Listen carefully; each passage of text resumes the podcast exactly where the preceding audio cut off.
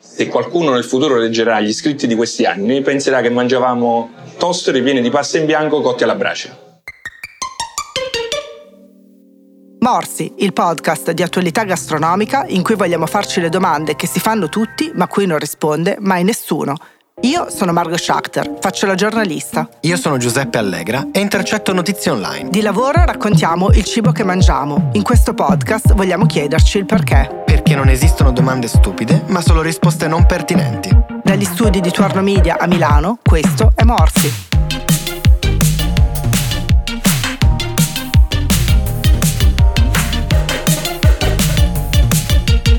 La cucina da oggi fa tutto un altro rumore.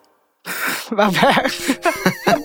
Benvenuti al primo episodio di Morsi, il muschio selvaggio del food, il true crime dell'attualità gastronomica, un tintoria della cucina italiana. Vabbè, un nuovo podcast per nulla originale che era proprio quello che mancava. Io sono Margot Schachter, faccio la giornalista da tanti anni progetto progetti editoriali e faccio la fine stratega del content. Insomma, vado a caccia di storie interessanti, a volte ne scrivo.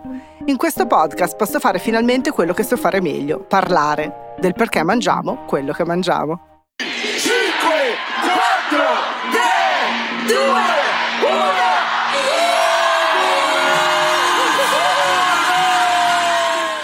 Puntata 1, gennaio, tempo di buoni propositi, un episodio dedicato a quello che abbiamo mangiato e a quello che mangeremo e anche a quello che non mangeremo, magari chissà. Un episodio dedicato a tendenze gastronomiche, a chi le mode le fa, chi le segue, vogliamo provare a un po' a predire il futuro. Cioè, predire il futuro così sembra che abbiamo pure noi l'astrologo con i 12 mesi dei segni zodiacali. Citofonare Paolo Fox. Fox. No, no, no. Abbiamo altri ospiti e uno fa letteralmente paura. Adoro, adoro, ma dici chi sono gli ospiti? Allora, uno è Marco Ambrosino, e forse l'avete riconosciuto, carissimo amico e chef, e l'altro è Roberto Paura, che di lavoro fa il futurologo ed è una professione molto, molto seria. Ok, allora, facciamo un passo indietro. È passato un anno e mi insegni tu soprattutto che tra dicembre e gennaio gli articoli che vanno più di moda sono quelli dei trend dell'anno dopo. No, è un continuo, iniziano da ottobre, poi è come il panettone, sempre prima, sempre prima, sempre prima. Ormai sei a giugno dell'anno e ti dicono cosa mangeremo l'anno prossimo. E vabbè, tutti li scrivono da qui fino a febbraio, sostanzialmente è un continuo. Nessuno prova mai a vedere se poi i trend che erano stati predetti si erano avverati. Oggi andiamo a vedere un po' Facciamo che cosa un po' questo fact checking, questo debunking. Che cosa che avremmo dovuto mangiare nel 2023 che probabilmente non abbiamo mangiato. vai Giuse, esce la lista, vai. Allora, iniziamo con la lista di quello che avremmo dovuto mangiare nel 2023 secondo Whole Foods Market, colosso americano di supermercati bio acquistato da Amazon. Allora, numero uno, le alternative alla carne. Vabbè, qua ci hanno preso per forza perché è cinque anni che crescono le alternative alla carne, ok. la pasta vegetale. E la pasta, perché cosa la fai di carne? No, secondo me, io sono celiaco quindi sono sensibile al tema, secondo me parlavano di pasta di legumi. Ah, da, da roba che la Barilla ha lanciato, non so, 2017, sì, esatto. so 2018. No, no. I funghi medicinali.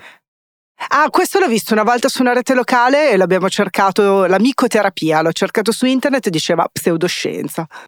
Numero 4, l'olio di avocado. Eh, mai provato, però lo uso per i polpastrelli e il cane, ora che mi ci viene in mente. Numero 5, le alghe. Secondo me è da 2000 anni che mangiavo le alghe e comunque magari sempre di più. Ci ma sarà infatti, qualche interesse. Ma infatti si mangiavano in Europa fino a 500 anni fa, non è, non è una roba nuova insomma. Trend. I cibi a filiera corta e controllata. Ah beh certo, perché adesso incontro qualcuno che mi dice guarda noi prendiamo della roba che viene da lontanissimo e ce ne freiamo anche da dove, quindi vabbè, ok. I datteri.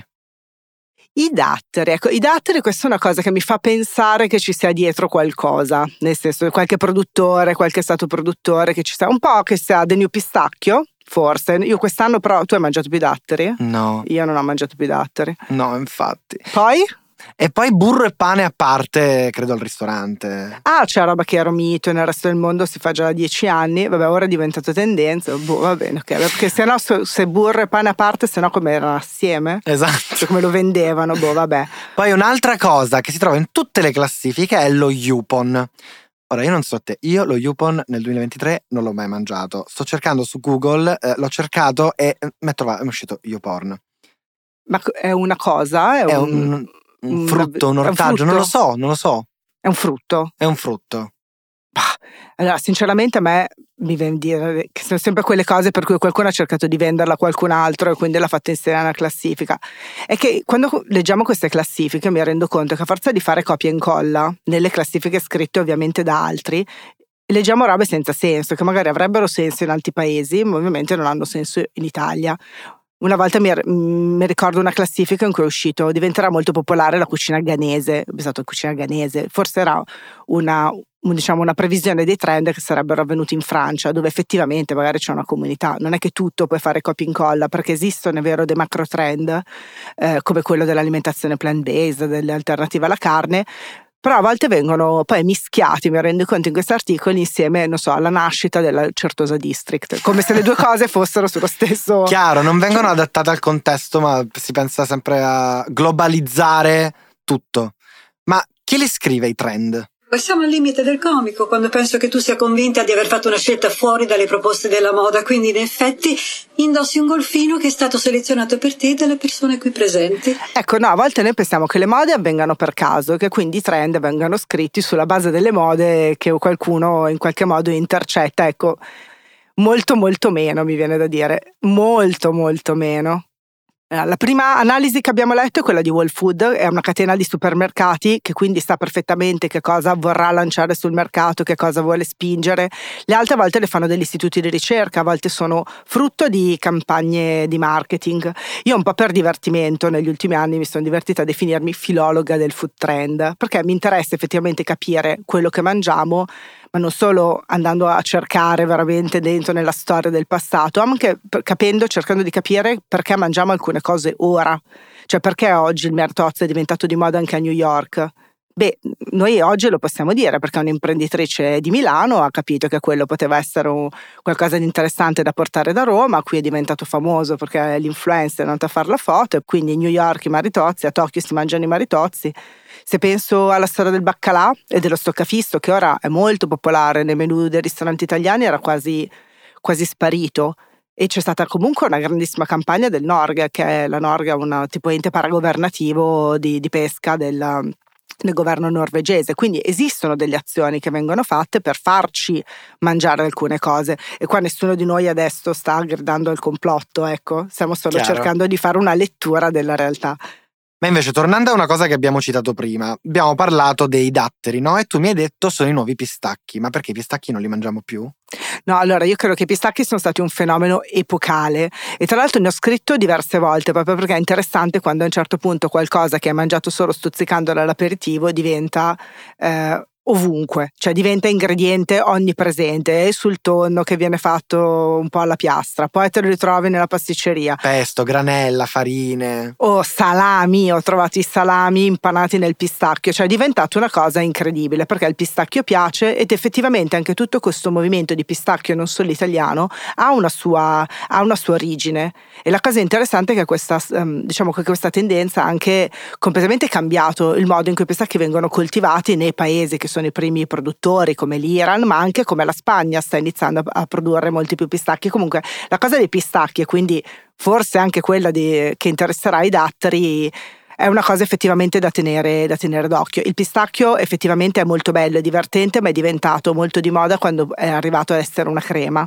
I, pista- i datteri, allo stesso modo, credo che non, è, non, sia più solo un frutto che tu a quel punto mangi in modo stagionale, a Natale, per lo sfizio, eh, mentre giochi a carte, ma che possa diventare un'ingredientistica molto più presente all'interno dei dolci. Comunque, di cose sui pistacchi, in passato ne ho scritte tantissime, quindi magari mettiamo un pochino di link, di link sotto sotto, non so dove, ma sotto, eh, perché secondo me quello è un fenomeno interessante da seguire.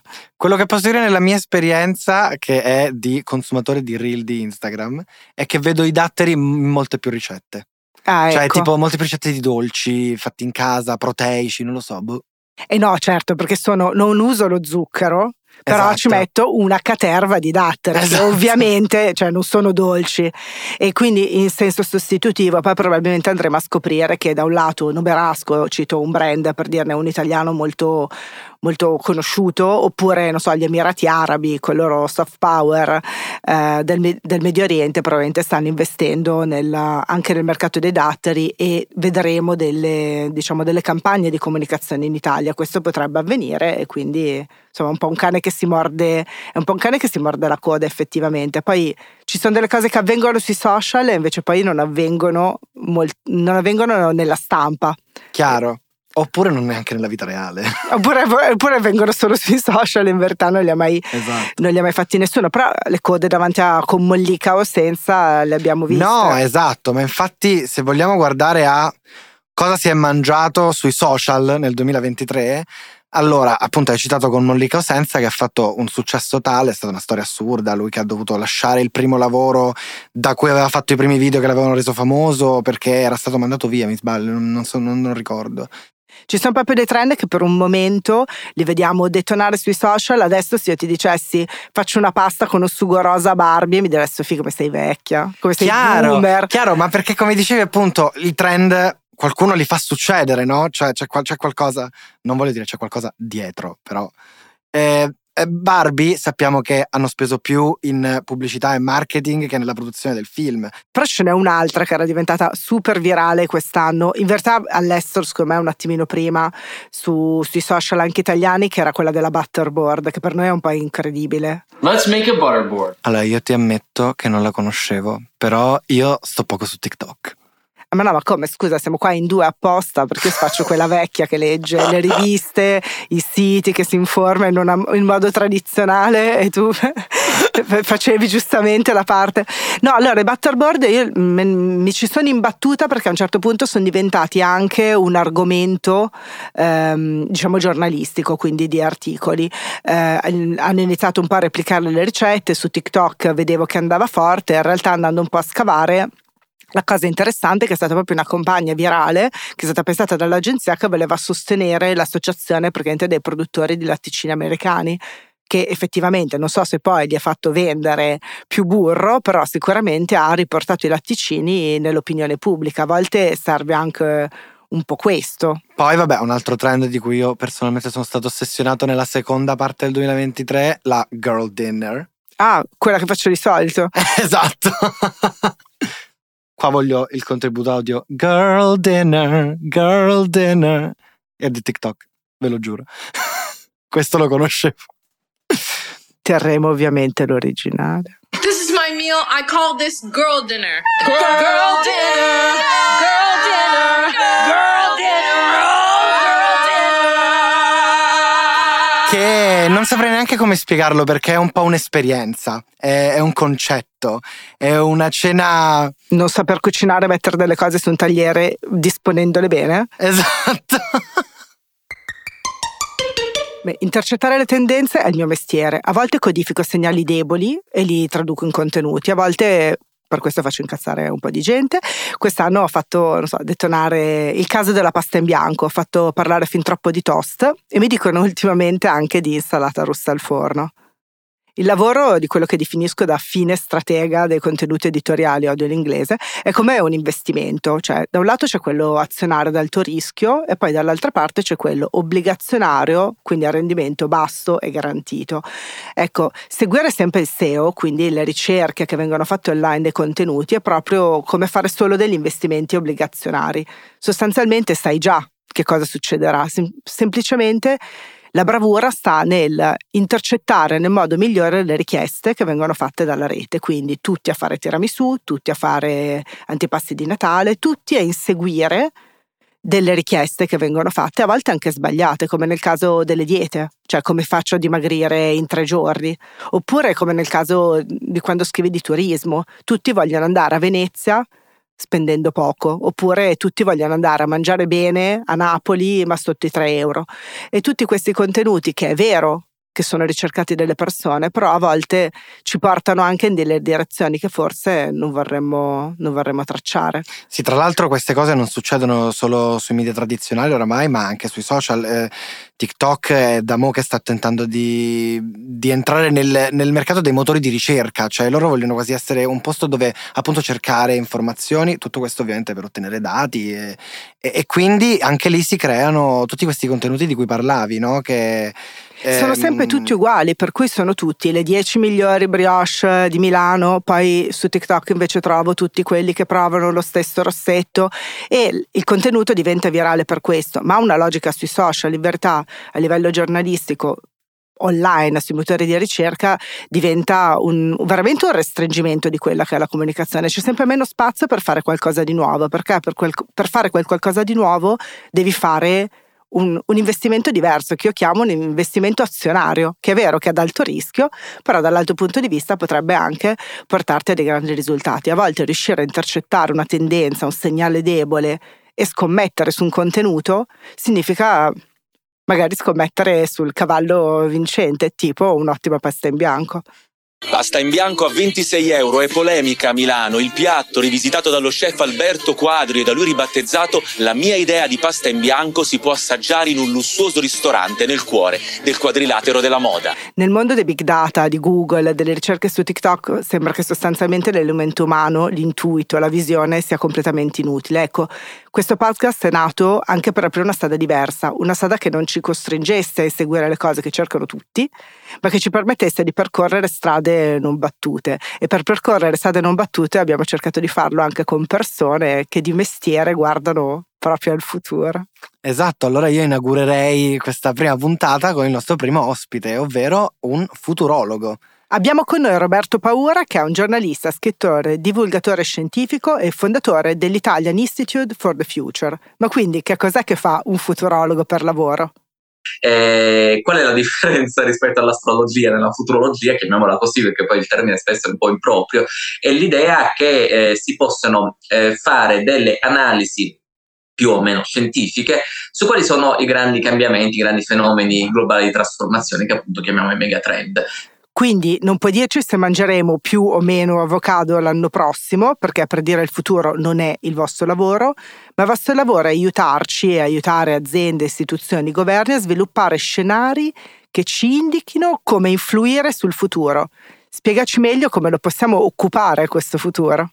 Sì, secondo me sì, perché, ma questo capita anche nel settore del, del, trend. Ora, appunto, la distinzione importante anche tra questo, tra alcune terminologie inglesi che spesso si confondono, per esempio forecast e foresight. Il forecast è la, la previsione sul breve periodo, quindi per esempio noi facciamo la previsione di un trend alimentare, non è quello che facciamo nome a quello che fa appunto quello che dicevi tu, fa, si dice mangiamo avocado l'anno prossimo, mentre il foresight è la previsione di tipo strategica, di tipo sociale, che guarda a fenomeni macro e di lungo termine e quindi guarda ai megatrend.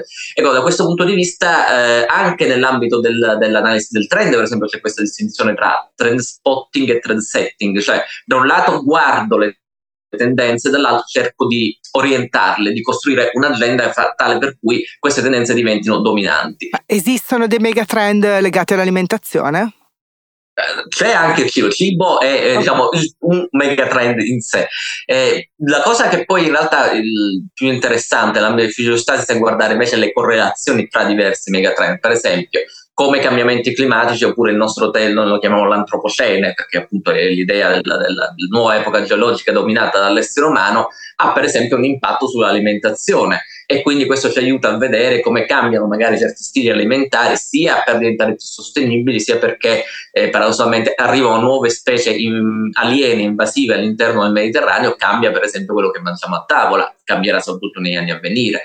Oppure questo come sta cambiando le diete alimentari anche in paesi molto lontani dal nostro per esempio in, in Africa o Oriente eh, però da quello che ci interessa è, ma questo è la spia di un cambiamento culturale strutturale che quindi cambierà anche proprio i rapporti tra culture oppure è soltanto una, una cosa effimera? Qui sta diciamo, l'aspetto più eh, complesso diciamo così, degli studi sul futuro. C'è qualcuno che può effettivamente cambiare il futuro? Questa occupazione del futuro oggi la possono fare soprattutto chi determina proprio in maniera importante i cambiamenti, la, l'agenda dei cambiamenti. Penso soprattutto alle grandi società tecnologiche e, e, e invece a noi diciamo, c'è, c'è la, abbiamo la sensazione che invece queste cose non le possiamo controllare, possiamo diventare soltanto fruitori passivi di queste, di queste trasformazioni. Invece l'idea è appunto di dire creiamo delle visioni di futuro collettive eh, che possano eh, in qualche modo poi incidere sul presente come fanno loro. Però loro magari sono appunto due o tre persone che hanno miliardi, noi siamo tantissime persone e questi miliardi non li abbiamo, dobbiamo creare un movimento d'opinione perché si possono cambiare i fenomeni di lungo termine. Ecco, c'è, c'è bisogno di, una, di, un grande impegno collettivo proprio di occupazione nel futuro per evitare che il futuro diventa colonizzato da altri. Ma quindi che cos'è davvero il futuro? Che range di tempo ha? Cioè tre mesi, tre anni, trent'anni, trecento anni? Beh, allora, eh, a me piacerebbe per cento anni, ma è complicatissimo. Eh, di solito l'azienda chiede dieci anni ed è anche difficile. Eh, per noi meno di dieci anni non ha molto senso perché non è veramente, non è veramente futuro. Poi si fa uno, uno scenario di 10 anni e si costruiscono dei, delle tappe, che ne so, tra due anni devo raggiungere questo obiettivo, tra tre quest'altro obiettivo, ma se non ti dai un orizzonte almeno decennale, stiamo parlando di presente esteso e non di futuro. Ringraziamo Roberto Pora, secondo me soprattutto per un messaggio che al posto di stare lì a cercare di intravedere le tendenze, provare a indovinarle, provare a prevederle come se fossero già scritte, forse dobbiamo cercare proprio di crearle, di stimolarle. Il ruolo dell'editoria e del giornalismo dovrebbe forse andare oltre quello del mero inseguimento dell'esistente. Forse il nostro compito è proprio quello di dare un indirizzo. Questo è uno dei temi su cui abbiamo ragionato tanto ultimamente e con cui ne ho parlato con Marco Ambrosino, chef prima del 28 Passi di Milano, oggi da Sustanza a Napoli e proprio con lui abbiamo chiacchierato di che cosa dovremmo fare in quanto cuochi, in quanto comunicatori della cucina. Difficilmente noi oggi vediamo un'anteprima di quello che sarà il futuro e non lo possiamo vedere secondo me perché abbiamo un assetto, eh, questo un po' in, in tutti gli ambiti se non quelli di ricerca per l'appunto, eh, basato sulla tattica. Cioè i nostri ristoranti in particolare, perché mi immagino che, che, che parleremo di cibo, eh, si basano su quello che ha già funzionato. Ok? Noi oggi vediamo, non lo so, quali sono gli, gli indicatori della funzione, della realizzazione della funzione. Le guide, e in particolare una, una e mezza, 50 Best e Michelin, eh, i numeri, quindi quel posto che fa milioni di euro e apre a Portofino, a Parigi, da qua e da là, e... oppure quello che ci viene passato come futuro trend, ma in realtà è una pubblicità di qualcosa che deve essere spinta e quindi una cosa che già è stata realizzata, non è una cosa che si immagina per il futuro. Questa è tattica, cioè oggi funziona questo, io in maniera tattica la faccio anche io, partecipo a questa cosa, così uno spicchio è anche mio. Poi se sono più bravo degli altri, prendo anche un po' da loro però in linea di massima sto facendo una cosa già realizzata, che non ha alcun orizzonte verso il futuro, sui cambiamenti. Può averlo su, sull'incasso, eppure là è da vedere, perché anche là poi vediamo che chi fa queste cose poi alla fine spesso chi l'ha cominciata quella roba è quello che va meglio. Seconda enorme divisione in ognuno di questi ambiti è la distinzione tra ristorazione e alimentazione, che è una cosa che noi confondiamo sempre sempre. Se noi pensiamo, io faccio sempre questo esempio perché secondo me è estremamente didascalico, no? Maurizio Martina, che è eh, la, la, la, massima autorità della massima autorità mondiale che, riguardo al cibo, sui social ci avrà un 30-40 mila follower. Massimo Bottura ce n'erano 2 milioni probabilmente. Allora questa cosa, che va bene perché un attore di Hollywood ce n'è ancora di più e so, Chiara Ferragni ancora di più, però questa cosa ci dà la dimensione di come siano due ambiti totalmente differenti. Uno estremamente tecnico che deve risolvere le vite delle persone. Un altro che partendo dalle vite delle persone si, si, si adopera. E con la particolarità che oggi noi non solo possiamo rallegrare le vite delle persone cucinando bene e facendogli da mangiare, anche perché dobbiamo sempre pensare che sono delle persone che possono venire nei nostri ristoranti. Già questo ci dà diciamo, la forma del fatto che noi siamo per alcuni ma possiamo essere moltiplicatori di messaggi, quello è fondamentale. Però dobbiamo dare dei messaggi che riguardano quello che succederà. per creare dei modelli virtuosi. Noi eh, è inutile che diamo la ricetta del, del, della pasta utilizzando tutto il broccolo, perché è pure divertente. È ovvio, qualcuno deve pur farlo e ce ne sono alcuni che sono bravissimi a fare queste cose sui social. Ma questa cosa a incide sul problema mondiale dell'alimentazione, del cibo, su come mangeremo domani, zero. Zero. A volte addirittura è negativo. Perché io mi immagino sempre il giorno in cui noi andremo al supermercato e troveremo solo gambe di broccolo. E i broccoli dove stanno? Il resto dei broccoli che fine hanno fatto? Allora noi dobbiamo fare in modo che tutto questo diventi eh, integrato. Io qua oggi, a Napoli, a Milano, a Roma, hai voglia a recuperare il verde del porro, ma semplicemente sto vendendo un altro piatto. Allora, l'anno prossimo leggiamo le cose di quest'anno e non ci possiamo basare su quello, però noi tra 30 anni ci dovremmo basare su quello che è stato scritto oggi.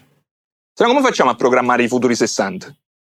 Quindi c'è una responsabilità di tutti di quello che, che buttiamo fuori delle cazzate che diciamo noi cuochi, delle fesserie che vengono riportate e quant'altro. Quindi, secondo me si può ancora fare, ovviamente, però dobbiamo mettere sul tavolo tutte le carte. Marco è una di quelle persone che ha una capacità di analisi che mi fa quasi invidia, tanto riesce a essere veramente sempre ficcante sul punto. Però quello che mi sembra evidente è che facciamo delle previsioni che poi non riusciamo, ma neanche vogliamo cercare di mantenere sulle tendenze, che in parte ci siamo stancati un po' tutti di quello che scriviamo, di quello che leggiamo, del modo in cui parliamo di cucina. E questo, dai, fra colleghi lo sappiamo, è un po' un sentimento abbastanza condiviso. Però allo stesso modo Roberto Paura ci ha insegnato che il futuro non è solo qualcosa che dobbiamo cercare di prevedere, ma che possiamo occupare. Ecco, anzi, che dobbiamo farlo e forse è proprio tutta l'idea del progetto di questo podcast è che vogliamo occupare il futuro del modo in cui parliamo di cibo.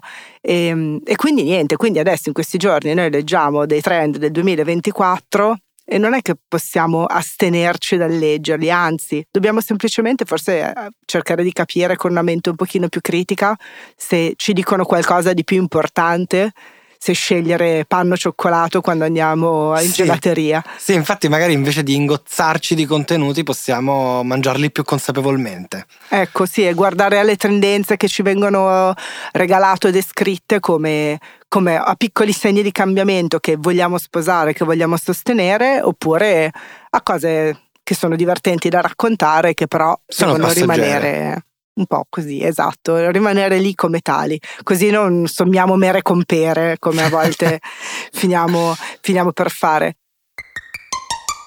E allora, allora, guardiamo un po' allora agli articoli dei food trend del 2024. Eccoli. Eh, allora, lì ho letto Instant Noodles Gourmet.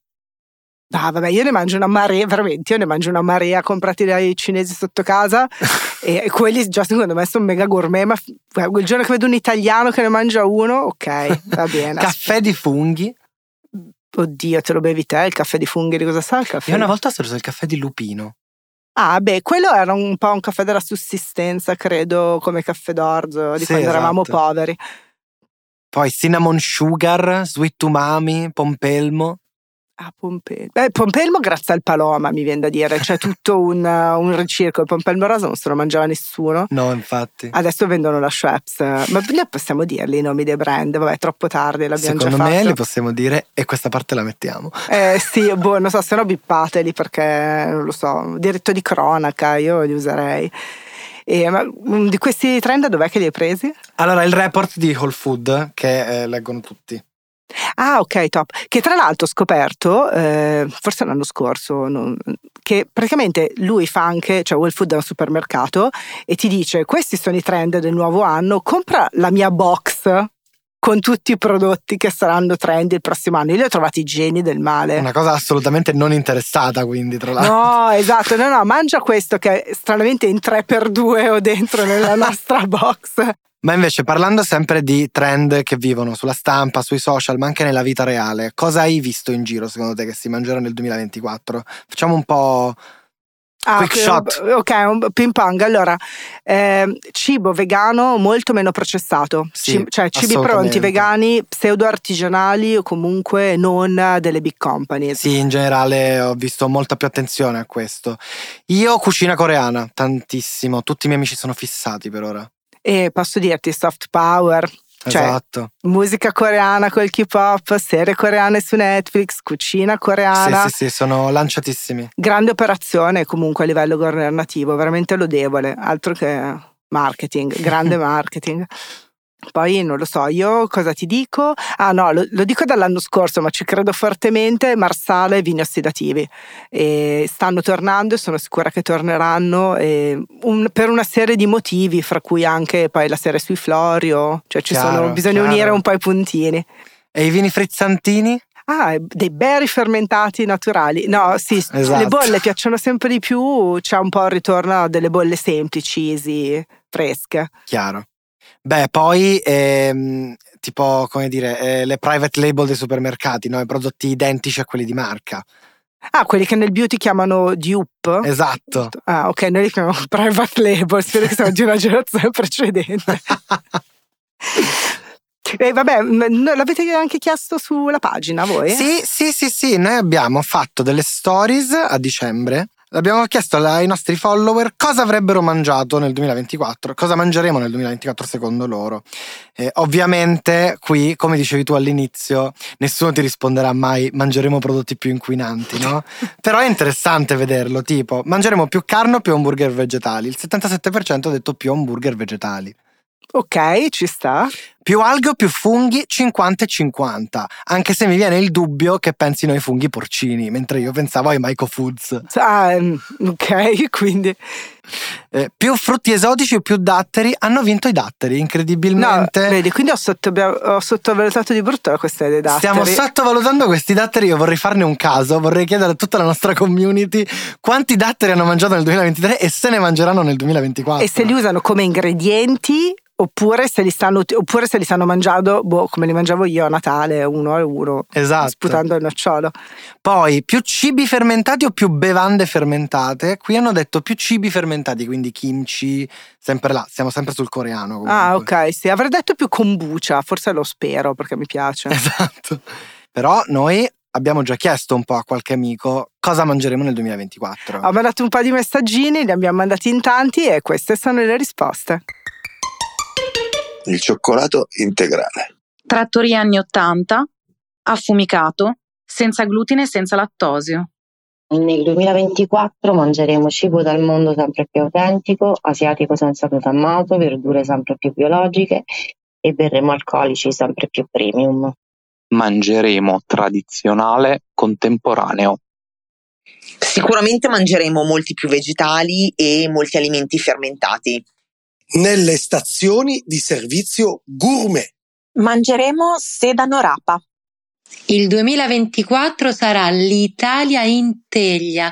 Tutte le tipologie possibili e immaginabili di pizza in teglia a taglio, forme, formati e lievitazioni varie. Carne coltivata. Ah no, scherzavo. Torli marinati. Mangeremo pesce di origine vegetale. Il nuovo ingrediente del 2024 per me è il pollo. Tantissima acqua gasata e tantissime cose analcoliche. Sicuramente una nuova osteria, un nuovo ristorante, concreto nella sostanza e nella tecnica, ma sicuramente più democratico alla portata di tutti. Credo che il mondo vegano si espanda ancora di più, quindi ci saranno sempre più prodotti che eh, ricordano qualcosa della tradizione, ma sono vegani. Futuro futuribile, semplicissimo, ethic meat. andranno sempre più prodotti fatti con stampanti 3D, poi ci saranno versioni più gourmet di cibo industrializzato e, di, sicuro, di sicuro aumenterà anche il consumo di carne e latticini plant-based, mentre per la carne esploderà la maturazione. Sicuramente eh, mangeremo con coscienza. E per me il 2024 dovrà essere caratterizzato dall'originalità e dalla personalità della proposta in cucina. Cozze, sicuramente cozze all'aceto. E per me nel 2024 mangeremo tantissimi scarti alimentari degli ortaggi. Spezie, tante spezie a non finire per sostituire sempre di più il sale. Come mangeremo nel 2024? A casa, ma comunque molto bene. Eh, siamo andati lunghissimi, forse lo sapevamo, oggi abbiamo morso, mi sembra abbastanza. Di cosa parliamo nel prossimo episodio? Nel prossimo episodio parliamo di quanto ci fa incazzare quando ci toccano la cucina italiana. condividici con gli amici, commentaci, clicca la campanella, seguici, oppure se vuoi eh, scriverci una mail puoi scriverla a morsi-media. Morsi è un progetto editoriale indipendente ideato e diretto da Margot Schachter, scritto e condotto con Giuseppe Allegra, prodotto e distribuito da Tuorlo Media. La sigla è di Nicolas Ghisa Madonia. La post-produzione e il sound design sono di Mirko Chiave Filice e la producer è Ludovica Vittoria Gagliardi.